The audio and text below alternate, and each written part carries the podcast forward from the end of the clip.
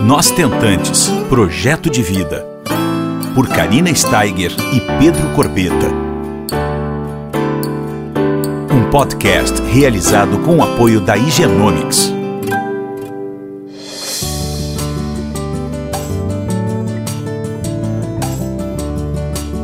Olá pessoal, tudo bom?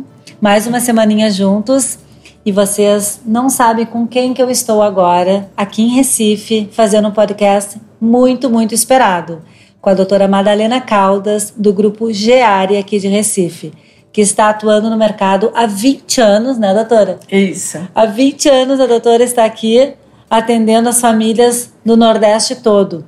O mais legal de tudo é que essa clínica ela vai ser, vou contar de primeira mão para vocês aqui, a nossa clínica parceira aqui no Nordeste. Maio nós estamos trazendo nós tentantes projeto de vida para cá. É isso aí, vocês todas aqui do Nordeste estão todos convidados. E aí é uma satisfação muito grande de estar aqui no grupo uh, hoje conversando com a doutora Madalena. Tudo bom, doutora? Oi, Karina, tudo bem? Olá, pessoal. Prazer enorme estar aqui no, no teu podcast e vou te contar assim um segredo, é a primeira vez que eu faço podcast. É mesmo, doutora? Olha só, sempre tem a primeira vez, né? É, tá, tá muito legal, muito bacana. Ai, que coisa boa. Você sabe da minha história, minha trajetória de alvo doação, uma coisa que vocês já devem ter escutado lá no episódio número 4 no, e número 5, quando eu falo da minha trajetória, né, com ricos detalhes. Uh, sobre aquele episódio de colocar um ou dois embriões. Vocês lembram que eu bati o pé e disse para o meu médico, o Dr. Fábio, que eu queria porque eu queria botar dois embriões, que Deus o livre se eu colocasse só um, né? Então eu estou aqui com a doutora Madalena para falar um pouquinho sobre isso, doutora, porque é uma coisa assim que deve acontecer muito aqui na clínica, não é? Ô, Karina, com certeza. Todos os dias agora é, já tem um bom tempo que a gente faz transferência de embrião único, é um projeto que a gente já vem há 5, 6 anos implementando na clínica e nossos gráficos só sobem, né? Então, há 5 anos atrás nós não tínhamos mais do que 40% de transferência de embrião único, hoje nós temos 94, 95% das nossas transferências são de embrião único. Então, como você falou no começo do, do podcast, nós temos 20 anos de clínica. Então, eu sou da época em que a gente colocava três, quatro. E vou contar outro segredo: a gente já colocou até cinco embriões. É mesmo? Há mais, há mais de 20 anos atrás. Né? Quando eu comecei, nem clínica tinha, a gente usava o laboratório de uma outra clínica. Uhum. Então, assim, você não sabia o que você estava colocando. Então, naquela época a gente tinha 25% de chance de gravidez. E, ó, coloca o máximo que você tiver para ver se a gente chega em 25. Então, o que é que aconteceu ao longo dos anos? Nós tivemos desenvolvimento dos meios de cultura, das técnicas de cultivo embrionária, de todo o maquinário que existe dentro de um laboratório de fertilização, e isso foi possibilitando de que no começo a gente só deixava o embrião dois dias em laboratório, a gente tirava rapidamente ele e colocava no útero por uma única razão nós não tínhamos tecnologia para manter esses embriões em laboratório. Entendi. Continuando o seu desenvolvimento. Quando essa tecnologia chega, a gente passa para deixar dia 3. Então a gente transferia quando o embrião chegava em oito células, porque nesse momento ele ativava o seu próprio genoma, o seu próprio material genético. Uhum. Iniciava-se a ativação de um novo código genético naquele momento. Então, o embrião bom era aquele de terceiro dia. Uhum. Então, o que é que nós passamos a fazer? Tecnologia para deixar quatro dias, cinco dias. E chegar no sonhado blastocisto. E chegar ao tão sonhado blastocisto, onde você já tem uma taxa de implantação muito maior.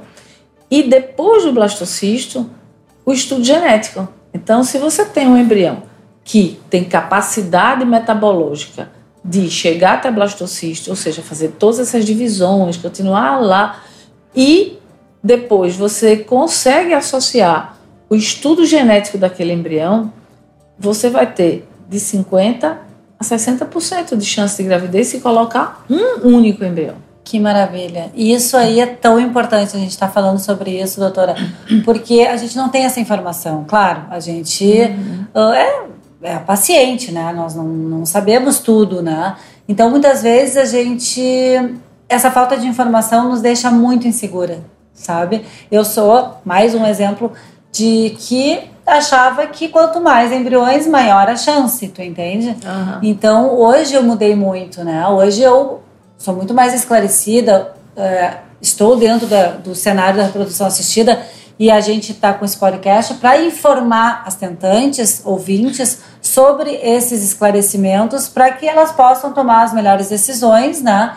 E saibam é, exatamente como funciona. Então, é tão importante esse depoimento da doutora para a gente saber a importância de um embrião e não. Eu já botei quatro, doutora. Com os meus óvulos, eu botei a primeira vez quatro. E a Acredito. segunda vez eu botei três. Né? Então, ah, quando eu me deparei com a história de botar, vamos botar um, eu entrei em pânico. Né? Eu entrei Eu em imagino. pânico. E eu acho que é isso. Eu acho que a gente precisa das informações corretas para saber qual é o, o, o procedimento melhor, né? Para cada ah, casal. Porque voltamos a falar sobre a individualização, né? Sim, De cada sim. tratamento, né? Individualização em todas as etapas, Karina. Você sabe que, assim, escolher o melhor medicamento para estimulação e cada vez mais as pesquisas tentando ver qual é o melhor medicamento para as pacientes. Ainda tem muita pesquisa pela frente, mas já, já temos algumas eh, definições sobre isso, não todas. as- Adoraríamos né, dizer, olha, para o teu perfil, o melhor remédio é esse aqui. Mas muitas vezes a gente tem que ir fazendo e, e- e vendo a resposta. E também a individualização na transferência, que era uma coisa que até, sei lá, um ano ou dois atrás a gente fazia todo mundo igual. E hoje já com alguns testes genéticos, microbioma, ou, ou seja, saber se a quantidade de lactobacilos dentro do útero está boa, se você não tem nenhuma bactéria, a receptividade desse endométrio. Então já tem muita coisa para individualizar tanto a primeira etapa do tratamento quanto a segunda etapa que seria a transferência. Então, assim, a medicina reprodutiva ela caminha muito rápido e especialmente com o desenvolvimento da genética. Então, em Amém. breve. Graças a Deus a gente está assim, ah, cada vez mais ah, com a medicina e a ciência a nosso favor, né? Exato. Então, eu acho que transferir embrião único é perfeito, era é isso que todo mundo espera dentro da reprodução, porque a gemelidade, só gêmeos, já era encarado como uma complicação. As complicações básicas do tratamento no passado eram gemelidade, multigestação e Exato. hoje só gêmeos já é complicação. É. Você imagina que multigestação era 3, 4. Era considerado complicação. E a gente tinha mais ou menos aí de 15 a 25% de multi, não é nem dois, eram 3, É, 4, 5. Isso. Todo mundo conhece essas histórias. Ah, nasceu oito nos Estados Unidos. É, nasceu oito no não sei onde. É, e nós tínhamos aqui no Brasil também. E é, a gente passa para não ter mais essa complicação e encarar que gêmeo já é complicação. Sim, eu estava grávida de gêmeos, né? Pois é. Olha o que você passou. 45 anos. Olha o que você passou, grávida de gêmeos, poderia ter perdido o outro, entendeu?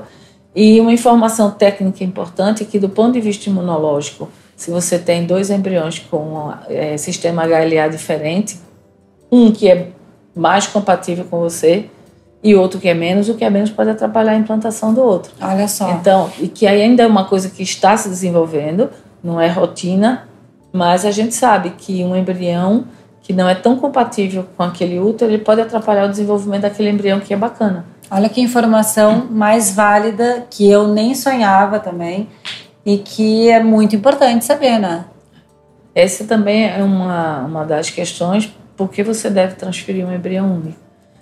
Mas desde que, para transferir embrião único e ter esse percentual de sucesso, esse embrião tem que ser cultivado durante pelo menos cinco dias. E outra informação que é bacana é se o embrião continua se desenvolvendo e ele ainda não está num estágio muito bom para fazer o estudo genético no quinto dia, espera para o sexto.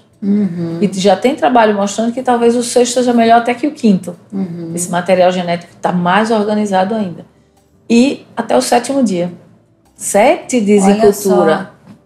E eu tenho gravidez aqui na clínica com embrião de, de De sétimo sete dia. de- do, É. no, do- do- no D7, nos, como é que é? No D7. No D7. Que interessante. É, então, existem algumas condições para você transferir um embrião para ter pelo menos 50% de gravidez. Chegar até o blastocisto, é, no máximo até D7, é, que ele tenha um estudo genético normal, que ele seja um embrião que a gente chama de euploide, euploide. ou seja, geneticamente normal. Perfeito. E doutora, uma coisa que uh, muitas uh, tentantes uh, perguntam para mim também, eu vou aproveitar também que nós estamos aqui conversando, é o, a biópsia. É esse, esse, esse estudo genético que tu acabaste de falar. Ele é, uh, em porcentagem, assim, mais ou menos, ele é, é recomendado quando? Em casos de aborto em repetição, idade Uh, ou também uma jovem também pode fazer a biópsia. Ele é recomendado para a maioria das tuas pacientes ou só em casos especiais? Se você tem um programa de, do, de transferência de embrião único, o ideal é fazer para todo mundo, uhum. para que a gente maximize os resultados na transferência de embrião único. Só assim Entendo. a gente pode implementar um programa. Classicamente, o estudo genético ele foi indicado para as pacientes acima de 38 anos aborto de repetição, falha de implantação, fator masculino grave, doenças específicas, cariótipo alterado, que olha, vai aí 70%, 60% das indicações de FIV. Entendi. E cada vez mais, agora mesmo lá no, nesse congresso na Espanha sobre é, os updates no tratamento de, de infertilidade, infertilidade é, teve uma sessão de discussão, né? Se biópsia para todo mundo, congela e transfere depois. E a doutora, a doutora Laura Rienzi, de, de um grande centro de Roma, que é uma grande defensora de você levar até blastocisto, você congelar, você fazer estudo genético, ela já mostra as evidências científicas de que essa é uma boa prática. Uhum. Então, assim, eu acredito que se a gente tem essa arma na mão, se o teu laboratório faz isso de rotina, esse é o diferencial. E a doutora, a doutora Laura coloca isso muito bem na apresentação dela. Você tem que ter uma equipe de embriologista que tenha muito expertise, que faça isso todos os dias. Então, assim, nós biopsiamos, sei lá, mais de mil embriões aqui na clínica, 1.500 embriões por ano, entendeu? Uhum. Então, tem que fazer todo, todo dia. Porque é um procedimento a mais dentro do teu laboratório. Sim. Você tem que ter aquele tempo disponibilizado, equipe, é, sabe, uma prática que não atrapalhe o teu laboratório. Ela faz parte do teu dia a dia.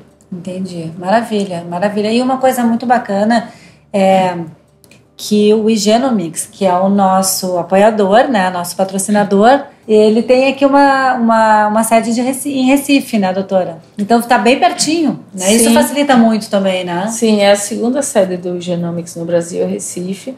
Tal, ah. Talvez porque, assim, nós temos um volume muito grande de pacientes que fazem biópsia, então a gente tinha que enviar essas células para São Paulo para poder extrair o DNA, amplificar e dar esse resultado. Então hoje a gente não precisa fazer mais isso, parte desse processo é feito aqui, então não precisa mais essas células sair. Eu achei o máximo isso. Nossa, para a gente foi assim. Como facilitou, né? Muito. Eu sempre digo que a reprodução no Brasil, ela é uma antes do estudo genético e o Genomics traz isso é, de uma forma, sabe, com uma excelência, excelência tão grande que tem um diferencial. Eu acho que foi um divisor de águas é, a presença do Genomics no Brasil e, claro, para nós aqui em Recife Nossa, é, é fantástico. E é incrível. Eu eu tô falando aqui para todo mundo, né? Como uh, todo mundo sabe que a minha mãe mora aqui, minha família, mas como cresceu a reprodução assistida aqui, né? Tanto que o Genomics está aqui, né? Não é. é à toa, né, doutora? Mas como como como é, é bonito de ver assim a, a a, o cenário da reprodução assistida aqui no Nordeste, né? principalmente com o grupo Geari, que está há 20 anos no mercado e, e abrindo, enfim, em, em, João Pessoa. E eu acho que próximo ano também, né, Maceió. Então, é, é bonito ver uh, tudo isso acontecendo e cada vez mais as tentantes, as famílias tentantes, tendo condições de conhecerem um serviço com excelência com individualização, com acolhimento. E eu só tenho a agradecer a doutora Madalena por ter nos recebido, eu e o Pedro aqui, e convido já vocês todos de todo o grande Nordeste para o Nós Tentantes Recife. Eu estou contando os dias e mais uma vez, muito obrigada, doutora, por tudo, pela nossa parceria. e que venha maio, né? Karina, nós que agradecemos muito, muito obrigada por trazer esse projeto, um projeto muito importante, né? A gente precisa ouvir, o paciente tem voz, né? Então precisamos ouvir vocês e para poder atender melhor, saber quais são as suas necessidades pessoais. Eu estou muito feliz porque eu represento vocês, né? Todas tentantes do Brasil todo. E que bom que tem clínicas que estão realmente interessadas em nos atender, nos acolher, porque essa caminhada não é fácil, né, meninas? Então aqui só gratidão. Muito obrigada e uma ótima semana para vocês todos e até semana que vem. Obrigada, doutora. Beijo, Karina. Você ouviu Nós Tentantes, com o apoio da Igenomics.